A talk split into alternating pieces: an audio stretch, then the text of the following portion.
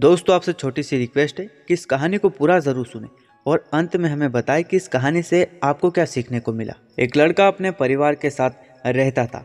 उसके पिता जौहरी थे। एक दिन उसके पिता बीमार पड़ गए।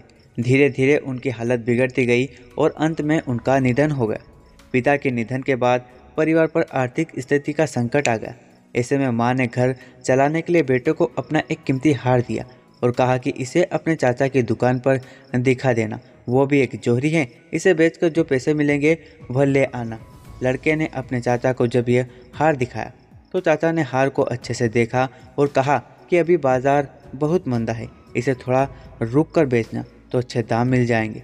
फ़िलहाल तो तुम मेरी दुकान पर नौकरी कर लो, वैसे भी मुझे एक भरोसेमंद लड़के की ज़रूरत है। लड़का अगले दिन से दुकान का काम सीखने लगा। वहाँ उसे हीरे व रत्नों की परख करने का काम सिखाया गया। अब उस लड़के के घर में आर्थिक समस्या नहीं रही। धीरे धीरे रत्नों की परख में उसका यश दूर दराज के शहरों तक फैलने लगा। दूर दूर से लोग उसके पास अपने गहनों की परख करवाने के लिए आने लगे। एक बार चाचा ने उसे अपने पास बुलाया और कहा कि जो हार तुम बेचना चाहते थे उसे अब ले आओ।